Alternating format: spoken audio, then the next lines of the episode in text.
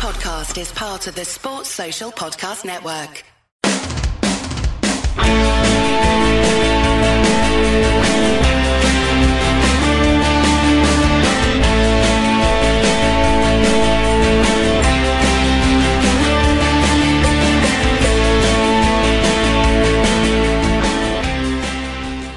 Hello, folks. My name's David Edgar. I am the host of Heart and Hand Extra, the second show from the Heart and Hand team this week, where we discuss the events of the week and we look ahead to Saturday's game. Joining me tonight, because there's been a lot to talk about, is Pod Stalwart, Mr. Ian Hogg.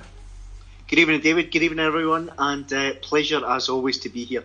Now, I suppose the biggest news of the week before we get to the game uh, with the implications anyway, is the announcement that Stewart Regan has left the SFA or is leaving the SFA. has decided to step down. And I suppose the question that, that needs to be asked, Ian, then is uh, who will Peter Lawwell pick to replace him?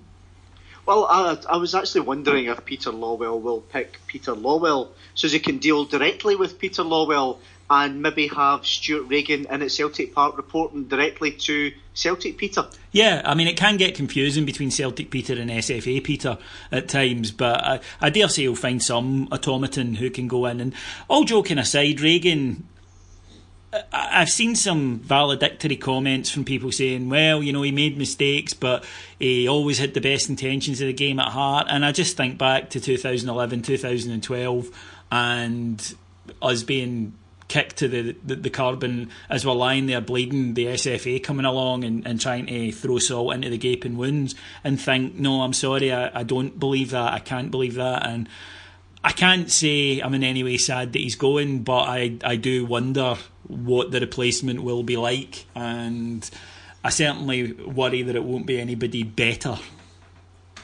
Um, there's certainly a better the devil you know worry, clearly. Um, there's got to be better CEOs out there. Uh, Stewart Regan might have done a handful of things well in his tenure. Simply not, simply and certainly not to us. He didn't.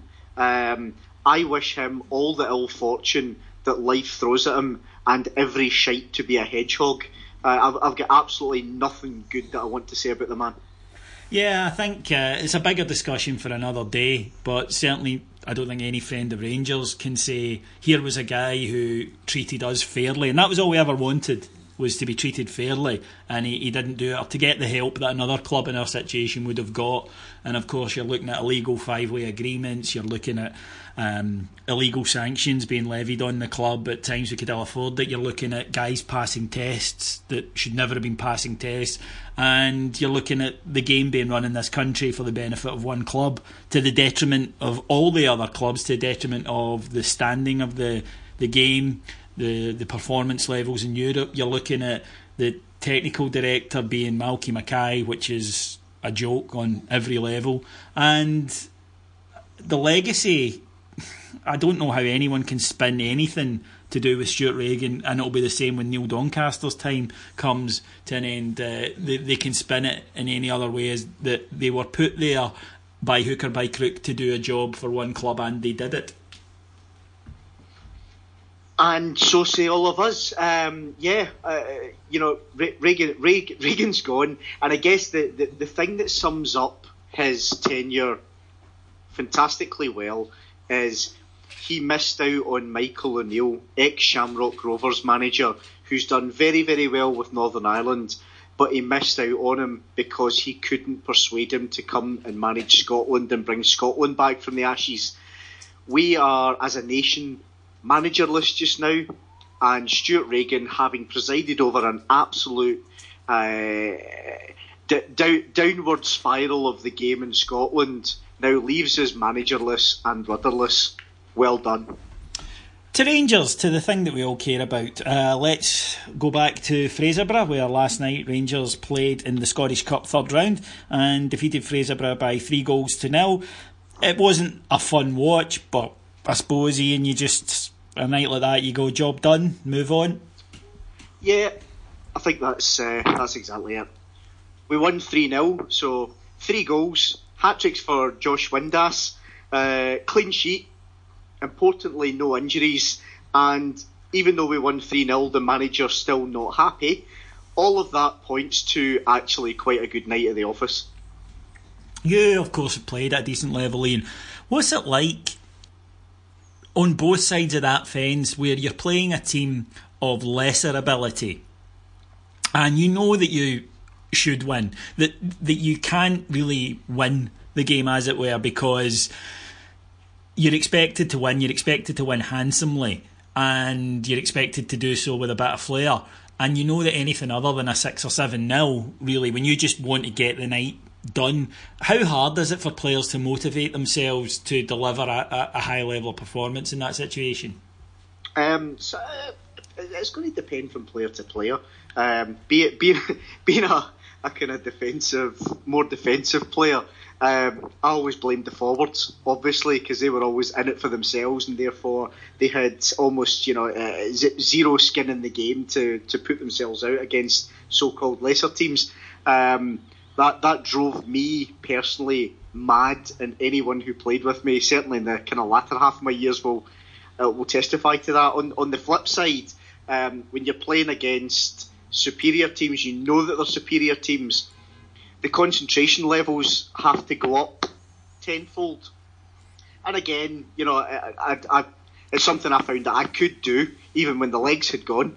Um, but the, the, that that's that you're you're down to you know fine well one mistake and you're out the game, and that's when the kind of mood levels go down as well. So it's it's it's really on both sides it's really difficult, but it's concentration and desire really really play the part. Yeah, I think Rangers did enough, and as I say, it wasn't a spectacular watch. The pitch was appalling. It looked as though it'd been ploughed. And Fraserburgh can do about that. You know, they're, they're, they're a, a, tiny club, and they don't expect to be hosting teams of Rangers stature that often. Um, I think, with the exception of that little hobgoblin Celtic supporter who came on at the end and got sent off almost immediately, I think that any tackles that went in were either based out of tiredness or just being that bit slower and maybe looked a bit worse than they were. For Rangers, we brought in a number of fringe players. Did anyone play themselves, or could they? I mean, am I being fair here to say?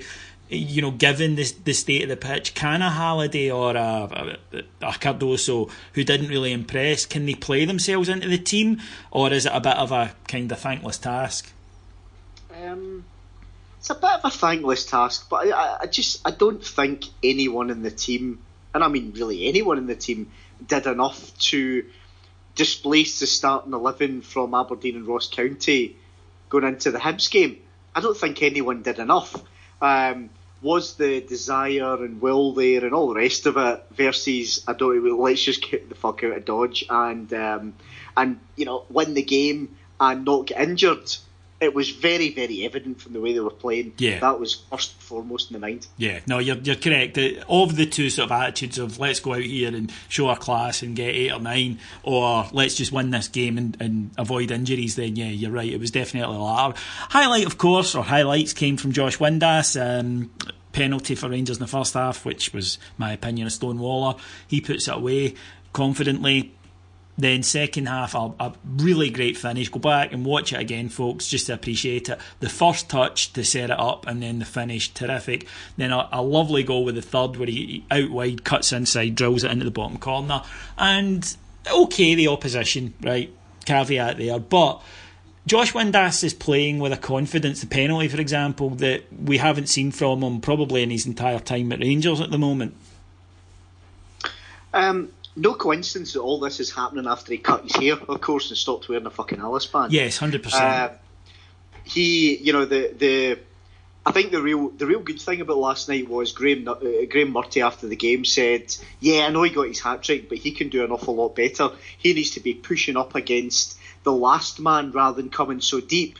He needs to be, you know, if he's coming deep, he needs to be turning and driving at them in full full flight." So it was it was nice to hear that, even though he got his hat trick. You keep his feet in the ground that wee bit. Um, but in terms of his finishing, uh, if you compare it to just compare his kind of all round performance last night to Ross County at the weekend, where personally I thought he was very poor. Uh, it was again there's there's night and day performances, and maybe contradict myself from earlier. That probably makes sure that he's in the, the starting eleven for for Saturday. Oh yeah, definitely. I, th- I, I think he would have been anyway. Uh, in, in all honesty, I think that he's currently a first teamer. I, I, think he could only play his way out of the side, and I don't believe he did so with that performance at all. You're right, um, but I think the manager really does rate him, and clearly does see that more potential in him than than even he's been showing lately, which is which is great music to the ears. Now we've come to the end of the transfer window. Uh, a lot to talk about overall, but uh, we'll start off with the the most up to date story, which was of course the uh, Alfredo Morelos to China saga, and News kind of surfaced earlier in the week that uh, uh, a Chinese club, who turned out to be called Beijing Renhe, were preparing a bid for Alfredo Morelos. That Rangers had turned down bids of five, uh, seven and a half, and eight million for him, and that Graeme Murty from his interview last night didn't seem best pleased by the whole situation. Yeah, do you know, um, I'm so I think that there's a whole myriad of things to talk about here. One is Alfredo Morelos, uh, Morelos is is clearly wanted, which is good. That, that, that means he's doing well for us. Fine. Uh, he's only been with us for seven months. Um, personally, I want him to stay. However, if there's silly money being thrown around, we're not in a position that we can turn down nuts money if it's upward of eight million quid and he wants to go, then he goes. As simple as that.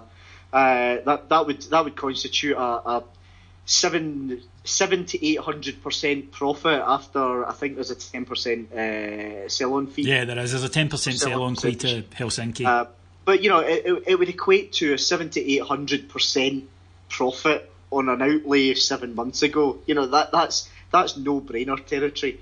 Um, however, following that, the whole media circus that's been around it, which has almost been blogger like and not Rangers blogger like, uh, it, has been utterly bizarre to watch. It's it's you know um, taxpayer funded journalists going all out to be madcap Celtic tinfoil wearing bloggers. Uh, I would say not so much blogger like as blogger led because, of course, straight away rumours, rumours. You know, people make up uh, stories and start saying, "Oh, there's no way this bid is true," for no other reason than they just don't want it to be. And I, I said on our show uh, on Patreon on the Daily Update that Celtic fans have this fetish about their players being valued at a lot of money. I'm sure we all remember it's Agueri's a ten million pound player, Rogic is a £14 million player. Uh, Boruc back in the day was a £14 million goalkeeper. We all remember it. It's what they do.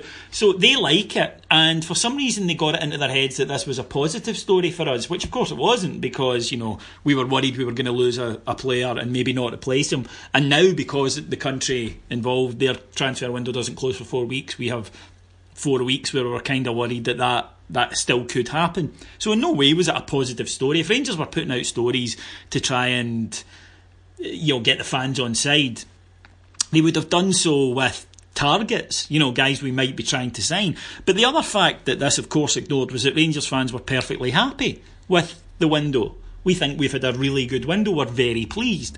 So were, if Rangers had said on Monday, absolutely no business, our fans would have went, oh, okay, fair enough, you know, and been quite happy. There was no desire or need to impress us. They had done so in this window. But because they cannot have anything uh, that's positive about Rangers, and they felt this was positive wrongly because they're not Rangers supporters, Rangers obsessives, but not Rangers supporters, they then say, well, these bids didn't exist, you made them up. Uh, to the point where BBC reporter Kheredine Idessane, who's the guy who kind of follows Andy Murray around on on Your Money, um, he says spoke to sources close to Chinese club who say they've had no bid, uh, they made no bids for Alfredo Morelos, and uh, you know they, they, couldn't even if they wanted to because there's a levy of players of over seven million dollars. Three hours later, he's forced to tweet.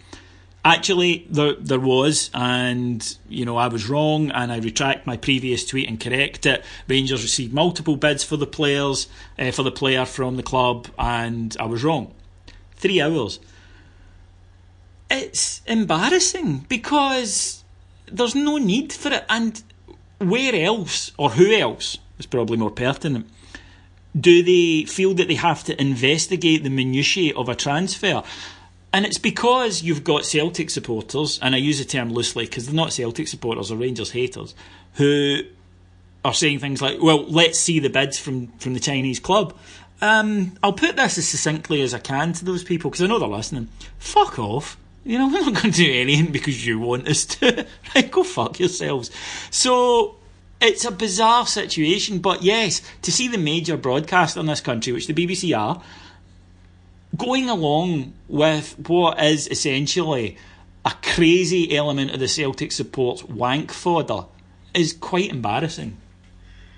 Whilst at the same time ignoring the blatant lies of the manager of the other club across the city who brought in loan players. Remember, loans are bad. Loans are bad, uh, yeah. Uh, sorry, some loans are bad.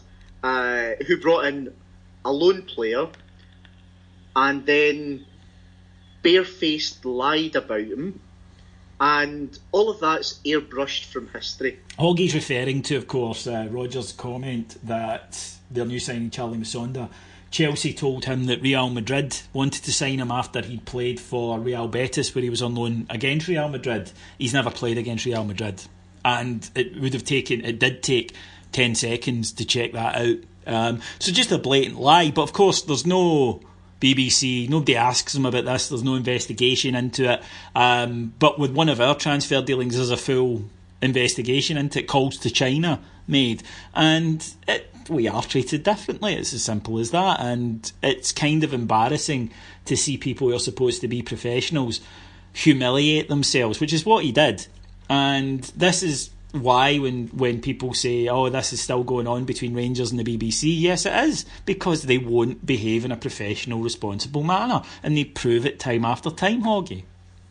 I'll go back to what you said about Stewart Regan. All Rangers want, all the Rangers support want is parity for a publicly funded neutral organisation, is anyone really trying to tell us that's parity?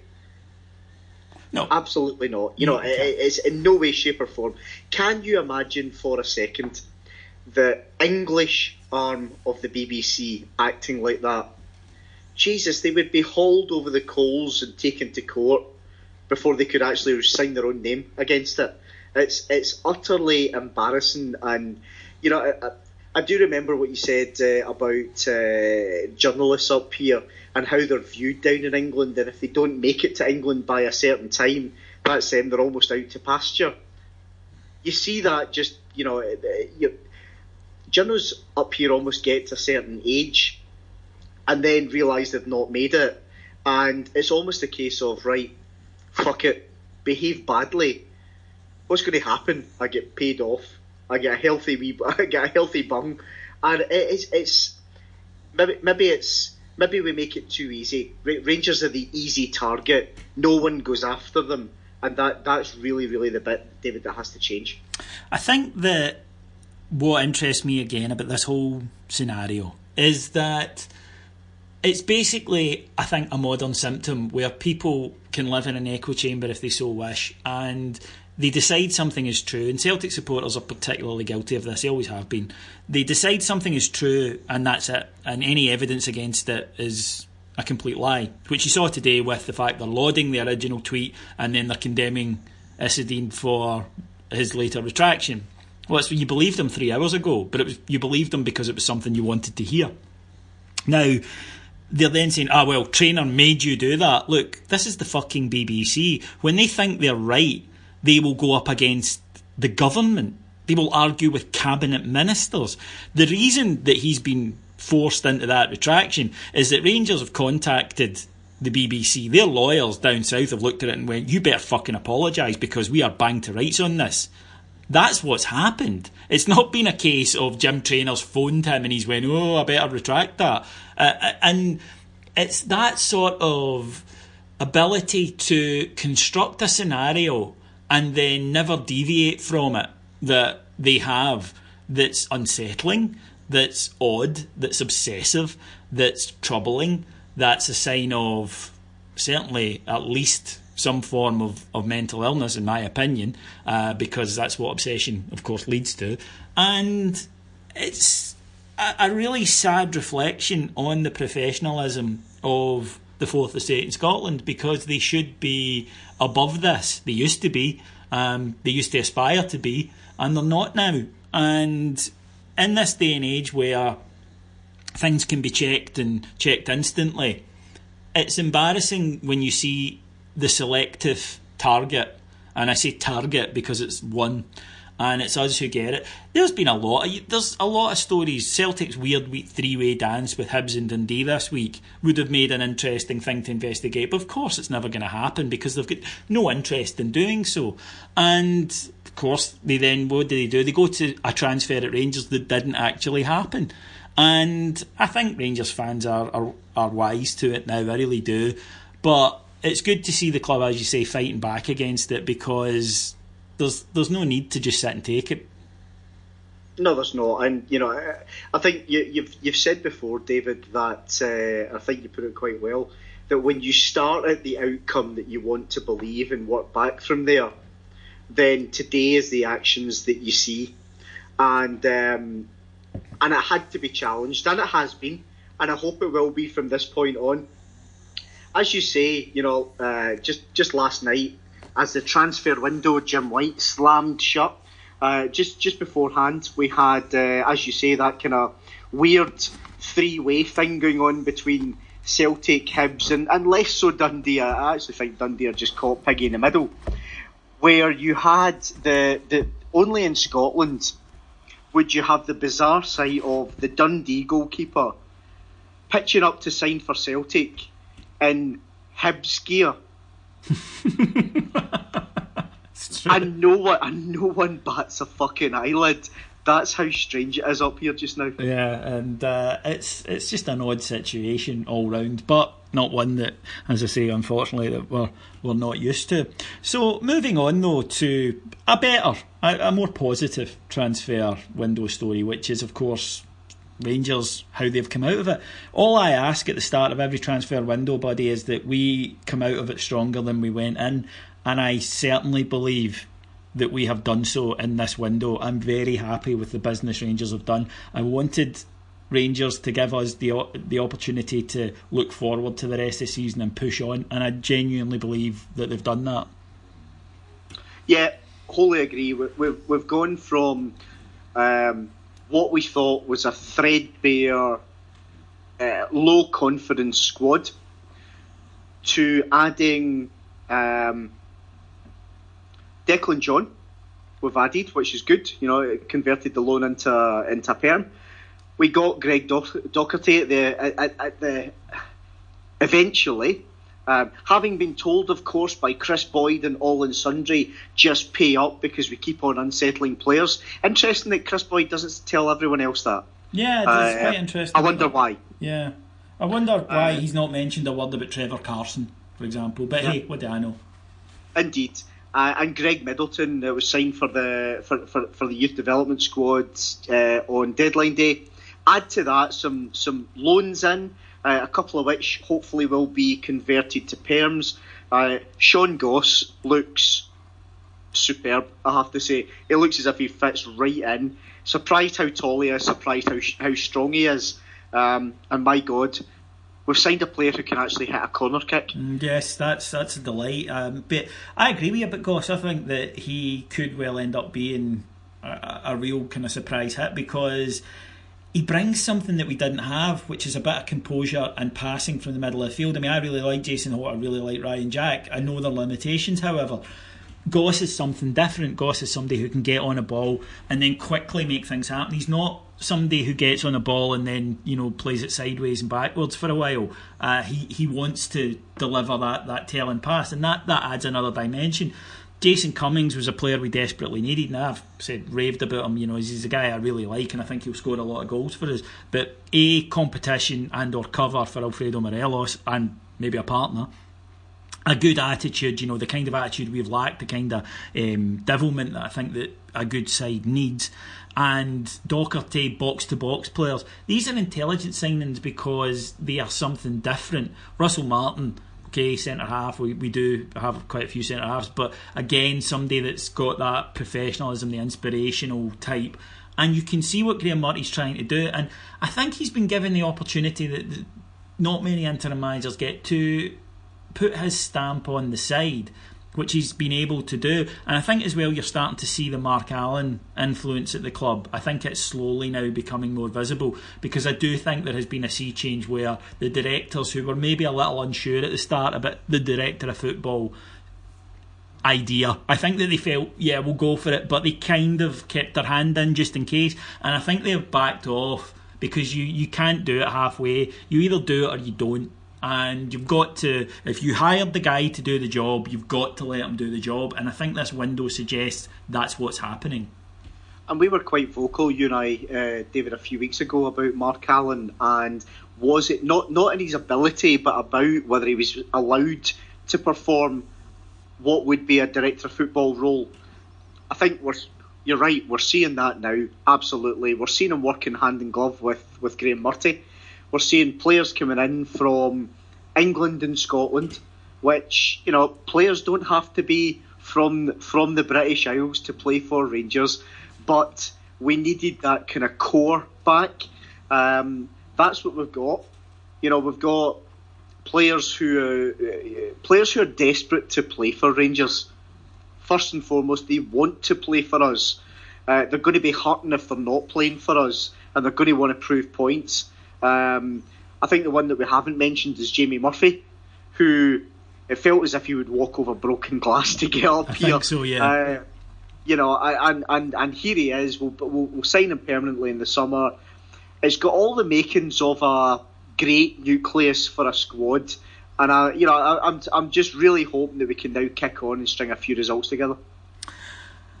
Moving on to Saturday's game then, Hibs. And Hibs will be without their best player, John Beaton. So a blow for them straight away. They have signed Scott Allan, who uh, won't be sold to Rangers, I'm told.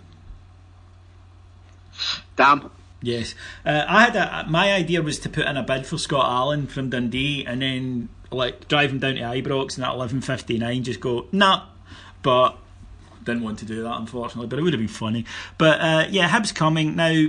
We've had two matches with them this season. The three-two game, which we should have won, would have. The two-one game, you could argue they probably were a bit unlucky in. So the teams have shown, Hibs have shown that they can raise their game against the old firm. To be fair, against both halves of the old firm. It's going to be a right ding dong game and a really good testing ground for these new players and for Graeme Murty. But you know that Murty has shown he can deliver in these big matches. Yeah, he has, and and what I want is a performance similar to probably the first hour against Aberdeen, where we pressed from the front and we pressed them really high up and we forced them into playing it long. And after a wee while, that's and, until the last ten minutes, that's all Aberdeen had, uh, and they created next to nothing.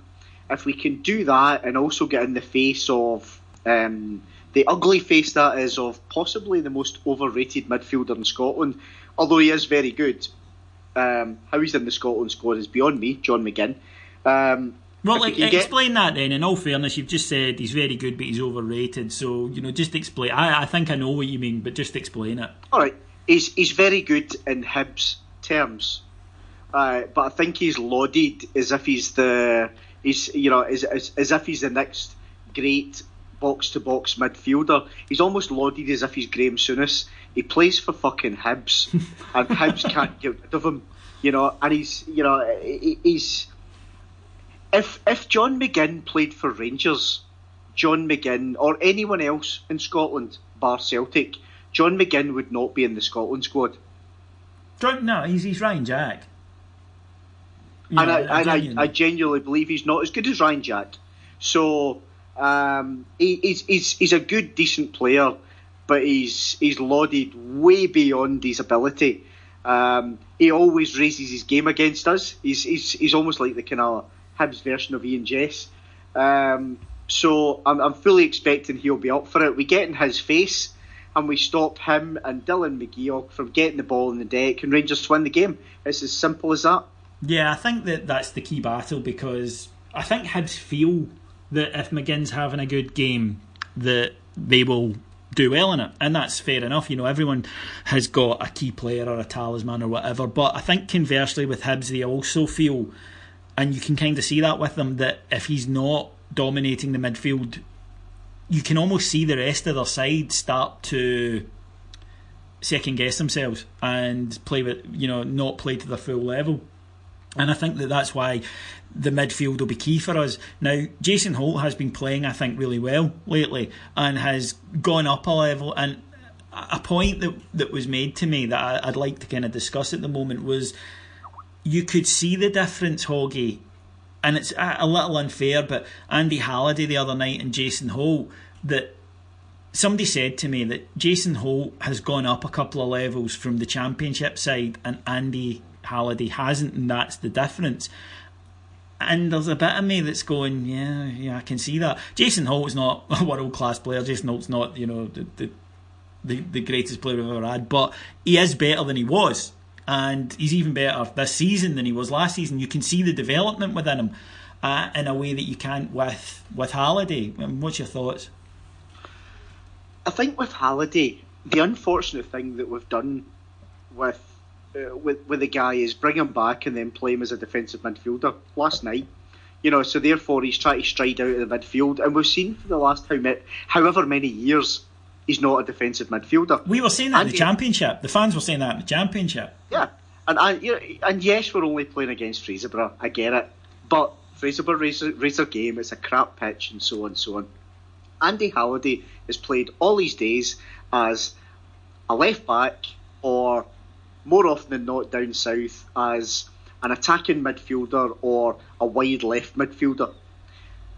We brought him in, and from day dot, because Mark Warburton largely didn't know his arse from his elbow when it came to the defence, Andy Halliday was in there from the start, generally alongside Jason Holt. Now Holt is playing alongside, I would suggest, a better calibre of defensive midfielder, and therefore he's got the he's got the license to just go forward and roam a little bit, and he knows he's, he's got that protection. When Andy Halliday and Jason Holt play together, they almost cancel each other out in terms of improvement, if that makes sense.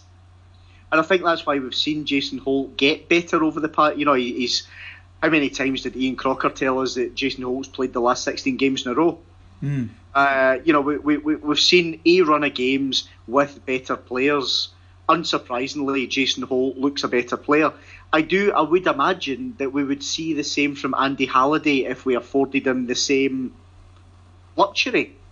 Um, but I doubt Andy Halliday's going to get that. I suspect he'll, he'll, he'll be the rest of the the rest of the season predominantly on the bench. For me, Andy Halliday can be useful to us coming off the bench when we need to shore up. Uh, I think, but I agree with you. He's not a an out and out defensive midfielder to be one of the two. And you would then say, well, okay, he needs an opportunity further forward, but there's not really a role for him further forward because I suspect Saturday will line up with Jamie Murphy, Josh Windass, and uh, Daniel Candeias in front of the two and behind Alfredo Morelos, uh, or possibly even Jason Cummings, depending on you know the becoming the modern curse of post-transfer blues, which uh, Riyad Mahrez uh, uh, is currently undergoing, and you never know if, if although you know Morelos was travelling up last night, his his Instagram feed was fine, so hopefully, um, you know he's good and, and raring to go on Saturday. He's good record against Hibs, two and two against them, so. There doesn't seem to be that opportunity for him because he's he's not going to get in the side ahead of Jamie Murphy, is he? No, and he's not going to get in the side ahead of a Windass, a Candeias. I'll suggest right now, even a more kind of defensive minded midfielders, he's not going to get in ahead of Holt or Goss. No chance. And that's with uh, Ryan Jack and Graham Dorrans to come back, etc. So Halliday's going to be a squad player. I think he'll be quite a valuable squad player because you're right, he can play a number of positions. And you know fine well he's going to play those number of positions for half an hour and give absolutely everything for it. He's not going to be one of these guys that kind of warms up by uh, almost Niko Kranjčar style by wiggling his ankles and um, then gives kind of half-hearted performances. So he's going to be a good guy to be in there. I just don't see him starting between now and the end of the season, maybe unless it's against Ayr United. that front four I mentioned, that's what I think we'll line up with. What's your thoughts on it, and would you make any changes to that? I would make no changes from the team that played against uh, Aberdeen and Ross County, uh, simply because they've won two and two.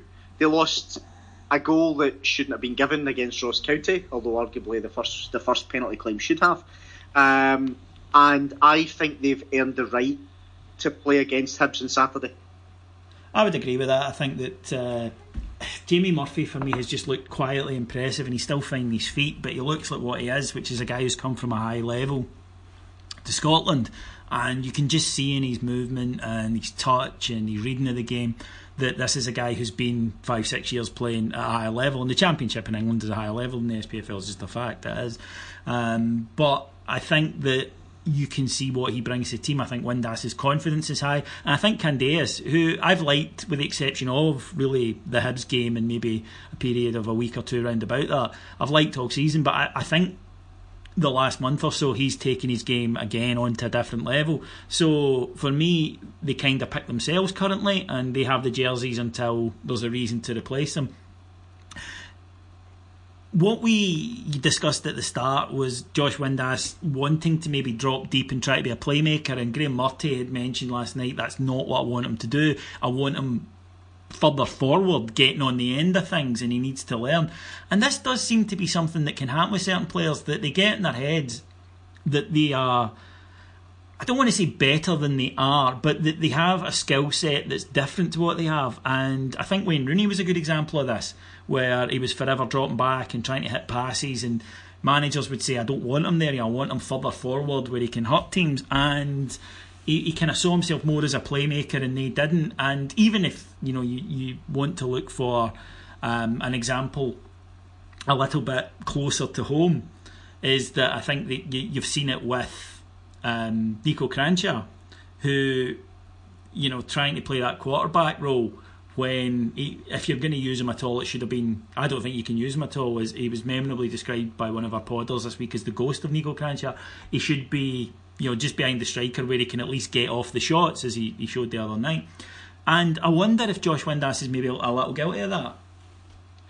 Yeah, you know, I think uh, Josh Windass sometimes strays into the territory of. Um, believing that he can play positions and play deeper that's beyond his his it's almost his his ambition outweighs his current ability and um, you know that's true in all walks of life not just football um, Josh Windass therefore needs the leader on the park to be telling him exactly what it is he needs to keep on doing so therefore if Jason Holt's captain the side or Russell Martin's captain the side or whomever is captain the side it's up to those guys to make sure that's happening and to make sure that he's not dropping deep and to make sure that he's hurting them where he needs to hurt them.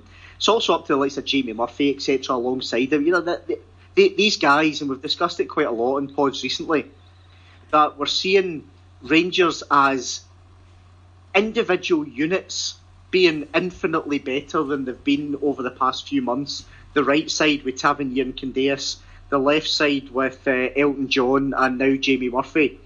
Josh Windass is in there with Morelos, with uh, with Murphy, with Candeias. They need to be working as a unit, and they need to keep on just talking to each other. If Windass starts straying, he needs bollocked, and that generally comes from players in the park. The bench we mentioned earlier suddenly from being, oh, I mean, some of the benches towards the end, of, you know, just before the, the, the winter break were functional that there was nobody. There were players there in case somebody got hurt and you had to put somebody on, but there was nobody that was going to be a game changer. But now you are looking at Docherty, you're looking at Cummings, possibly even the likes of O'Halloran, and Halliday, whatever. Suddenly, you at least have options that we didn't have even four weeks ago. Well, we've got so add Herrera to the mix as your why big lump of wood up front. I'm sorry. I mean, I'm, I'm. Look, don't want to, you know, criticise. On, on, I'm not seeing much at all there. I really, but, I'm not. But you know, in in in, in terms of, uh, he was it as a kind of forward line um, sub. now it's not just him. Is my point. So you've got yeah, him Cummings. You've got Docherty. You've got um, other guys are going to end up coming back into the fold, like Dorrans, like Jack, um, like guys coming back off alone. You know, your your your Hallidays, your O'Hallorans. Joe Dodoo appeared from nowhere yeah, last yeah. night and, and, and got game time. This is going to be good because previously we were, you know, we we were relying on guys like Aaron Nemane from Manchester City, or at least his, his, his young brother that they sent up. Um, and you were almost getting to the stage you were just hoping that we weren't getting an injury prior to the new year. Yeah, um, but that was the case. We were just decimated. So, okay, Hoggy, prediction time? Um, I think we will. I think we will keep a clean sheet and we will win 2 0. I'm going for a hard fought 3 1. I think it'll be a game that they're in for a while, uh, but I, I, fancy us to, to be a wee bit too strong for them on Saturday. So fingers crossed. Fingers crossed that uh, you and I are right about John McGinn and he doesn't, you know, turn it to, to play like a kind of Franz Beckenbauer with a spottier face. But uh, yeah, that that is definitely something to. Uh, something to look forward to going to Ibrox and uh, you know a big game. The place is going to be buzzing, and I think can't wait. Just genuinely can't wait for it. Really looking forward to it, and it's a good opportunity to keep the momentum going and, and show what this side's about. I fancy Jason Cummings to get a goal, even off the bench. It's written in the stars, and um, and you know we, we we all know that when he does score, he will keep it really low key and respectful to his former former employees. Oh yeah, I mean obviously by sliding on his knees, getting it right style. fucking up them. Yes, no, uh, I agree. Uh, I'm I'm so looking forward to seeing him start at Easter Road. I think it'll be hilarious, and uh, I do think he'll do them a bit of damage. Okay, folks, that's pretty much it from me and Mr Hogg today. Just to tell you a couple of other things of a bit of housekeeping before we go. Firstly, that. Uh, in your feed here, another podcast will drop in over the weekend. It's called The Whistleblowers. It's another one from the Playback Media stable. It's an English podcast, an English based podcast, and it's about the Premier League. But this week they invited me on as a guest, so uh, that's why you'll, you'll be getting it. Um, also, towards the end of it, uh, I kind of pointed out to them a few home truths about Scottish football and uh, who the biggest club are, etc. And uh, it's, it's an interesting listen to hear how people out with this kind of little narrow parameter see us, and uh, of course it's it's all positive because they see us as a big club who got in trouble and came back. Um, don't listen to to people who tell you fibs about Rangers. You can also, if you are so minded, go and see me on uh, RF, uh, RTV, actually, not RFC, uh, Rangers TV, because uh, a couple of months ago they do a series called uh, Games of Our Lives where they ask people you know various fans to go in and pick 10 games out um, that meant a lot to them over the years and I was one of them and I went along and did it. And uh, it's a wonderful piece not because of me it's beautifully put together by the boys at RTV and that I think sparked a couple of rumours Hoggy that I am in fact working for the club. Which That's- that, that I have to say, and, and, and, and let me give my opinion on this, David, because others may not believe it if it's if it's your words. Yeah the the the whole notion that the club would wish to employ they might do now right? They might wish to employ you but you'd have no wish to go. Um, the the the whole concept that the club would want to chase a guy who for 15 years pointed out every fucking flaw going uh, actively in the media and basically called them arseholes is tinfoil to the extreme. It's a, it would just be such an odd way of trying to get a job. You know that uh, what I'm going to do is I'm going to point out the flaws and criticise, you know, Dave King and before that Murray, etc. But the Blazer chaser idea um, is an interesting one. But no, I don't work for the club, uh, nor do I wish to. If the club ever asked me to do something for them, if it's reasonable and I can help you, like you know, youth development or whatever, I'd be happy to. But it's know, I don't want to put out the party line kind of thing. I've never been interested in doing that. I'm the wrong guy to ask for it. And I quite like the fact that I'm independent. And I think that over the years I've built up a level of trust with you guys listening to this. Um, even when I was in the, the RST, I think that even if you disagreed with me, you kind of got that it came from the heart. And that's and I, and I wouldn't want to trade that. And also the fact is, a very important point that I think should be mentioned. I have no skill set that would be valuable to Rangers. so, you know. The whole, the, honestly, the whole notion is like suggesting that I'm going to be Mark Warburton's next agent. Yes, exactly. It's exactly like that. You know, and that guy's called me a cunt repeatedly. I know. Um, you know, I love Rangers very much, but I think that they need better people than me to take them to where I want them to be selfishly. So, uh, no, I do not work for the club. But all that remains for me to do is thank our executive producers in London, Mr. Mike Lee and Mr. Paul Myers, to tell you if you do like this show, then please give our subscription services uh, a try. It's on patreon.com. You go to Patreon, that's P A T R E O N.com forward slash heart and hand, and you will get all manner of goodies. I mean, the content we're putting up there is ridiculous. Only one ninety nine per month, and you will get hours and hours, literally three shows a day about Rangers. So if you're fed up with the mainstream media, hear Bears talking about the club, and it's not just the day to day stuff endlessly, although we do cover that, but we look back on the history. Hoggy's involved in a couple of shows at the moment. Yep, uh, we are chronicling the Advocaat years in some fine forensic detail. We'll probably finish that in about 2021, and it seems to be going down quite well. Yep, uh, millennial bears are younger bears who go over the, the, the decade of the 2000s. With Ian McCall from the Founders Trail on to talk about you know the, the, very old days of gallant pioneers. We have got uh, Happy Jack and he's he's uh, fantastic looks at, at certain players. We have got so much. I mean, literally tactics shows where we get guys who break everything down to the granular level. Previews of upcoming matches. You name it, it's on there and there's more and more appearing all the time. They don't all feature me, so if you're sick of my voice, and I don't blame you, go there and you will get loads of fresh voices. The Time Capsule with Martin Ramsey. Martin was born to do this fantastic show, which takes a game and looks at the, the year it was in and the context and everything. It's really, really good. It's very entertaining. It's one ninety nine. Try it for one month. If you don't like it, I'll make it right. But uh, that's it for me tonight. I'd like to thank my guest, Mr. Ian Hogg pleasure and a privilege as always. Uh, and here's to a good weekend. And I'd like to thank you all for listening. I really do appreciate it. My name's David Edgar, and I'll talk to you again soon. Cheers. Bye.